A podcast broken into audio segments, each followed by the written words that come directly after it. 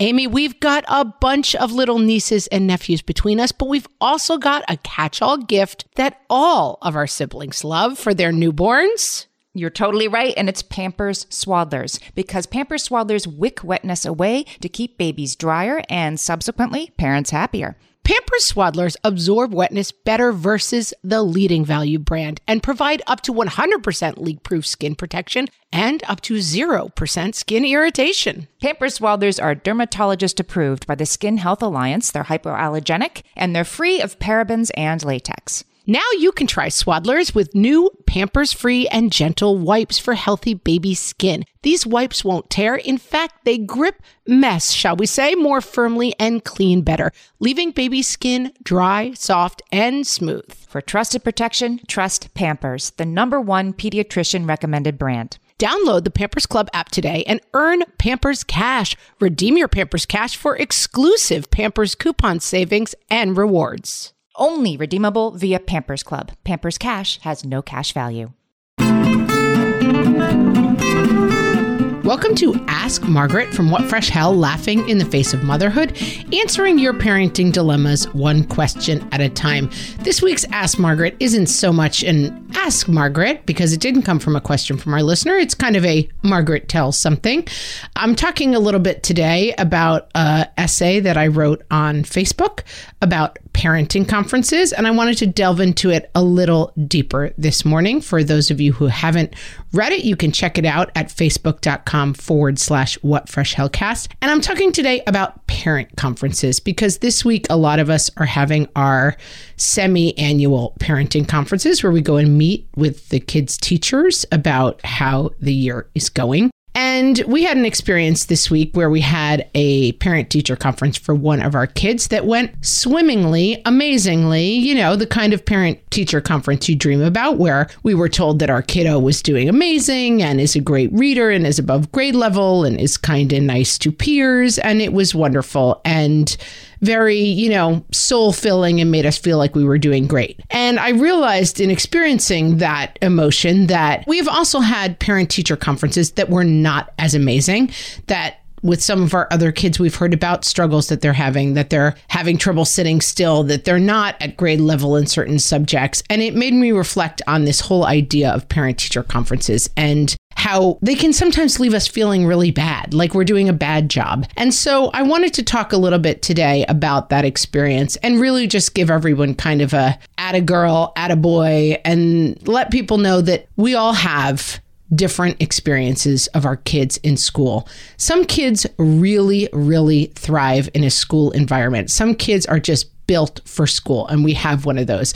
A kid who just goes in, they have a natural love of learning and a natural ability to thrive. But something I've talked a lot about with a lot of people, especially my sister in law who uh, runs a school and has talked me off the ledge sometimes when I've had kids who are not having such an easy time in school. School is not a totally natural experience for some kids in school, especially as we get into the middle school ages, but even in elementary school, you have an experience where you move throughout the day to different disciplines. You go to English class, math class, art class, uh, you go to recess where it's social time.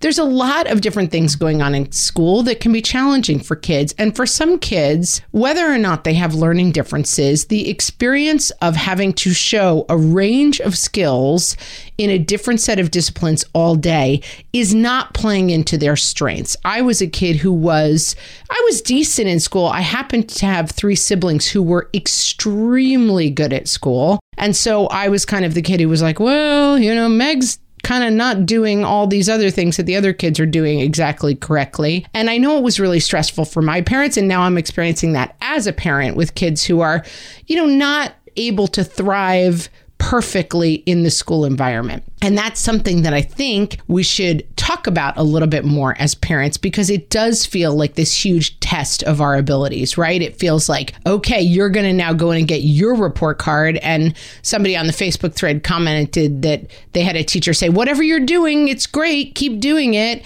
And then a year later, for a different kid, heard a different report. And the implication is the opposite. Whatever you're doing, it's not good enough. You're not doing it right. You're falling down on the job. And I think we need to back away from that story to some degree. And we need to realize that we don't actually have as much control over how our kids perform in school as we think we do. If you are listening to a parenting podcast as you are right now, it lets me know that you're trying. You're really out there trying to figure out how to do this the best way you can. And that you have to then let go a little bit of being results oriented in my kid got an A plus. And more importantly I got an A plus because I'm the best student Amy says you know wanting to be the best person at the dentist who has the least plaque. Like we do this to ourselves this idea of we are being judged and we must make it all come out okay.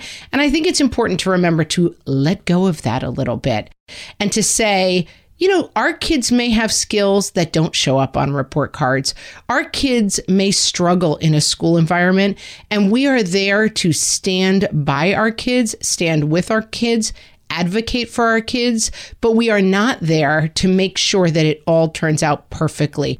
And I sometimes hear people talk about this in terms of, well, my kid really struggled, but now look, they just got into Harvard. That may not happen for your kid. You may have a kid who struggles academically, who has to find a different pathway that is not going to a four year college and getting a great job that pays really well because they've thrived.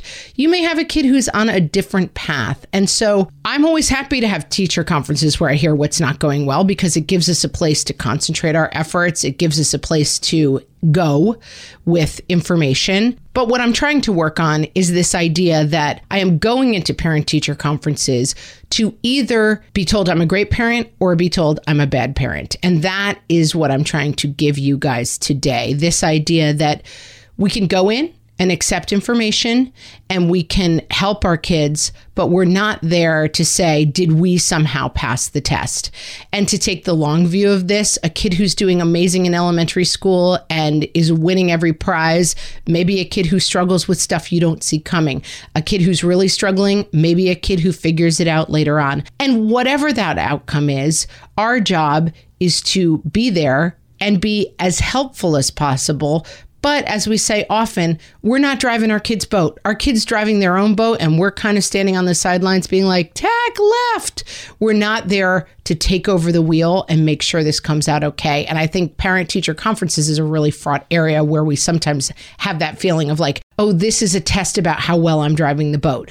This is a parent and a teacher working together to figure out if we can help kids course correct and not about whether or not we're doing it perfectly. Guys, I hope that helps and gives some perspective at this fraught, fraught time of the year. If you have a question for myself or Amy, you can send them to questions at whatfreshhellpodcast.com or you can post them on our Facebook group at facebook.com forward slash whatfreshhellcast and we may answer your question on an upcoming episode. Thanks for listening and we'll talk to you next time.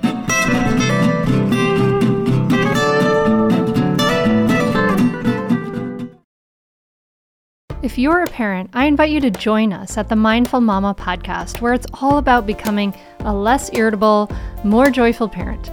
With sometimes hilarious and always thought provoking experts and friends, at Mindful Mama, we know that you cannot give what you do not have. And when you have calm and peace within, then you can give it to your children. I'm Hunter Clark Fields, and I can't wait to see you there. Listen in to the Mindful Mama podcast. No one told us the truth about parenthood. Why? This is the podcast everyone needed before they had kids because now that those little ones are here, whew, there is a lot to unpack. I'm Rachel Shepardota, and I am your host for the podcast No One Told Us, where we tell the truth about parenting and let you in on all the stuff you really should have known about before having kids.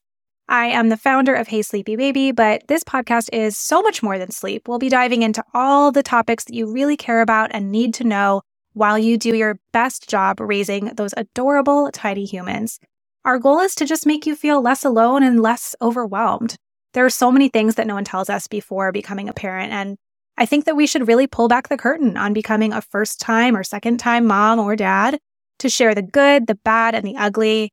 We'll have a little education, a little fun, and a whole lot of heart that goes into each and every episode. So join me and our amazing guests each week to hear us talk about what no one told us.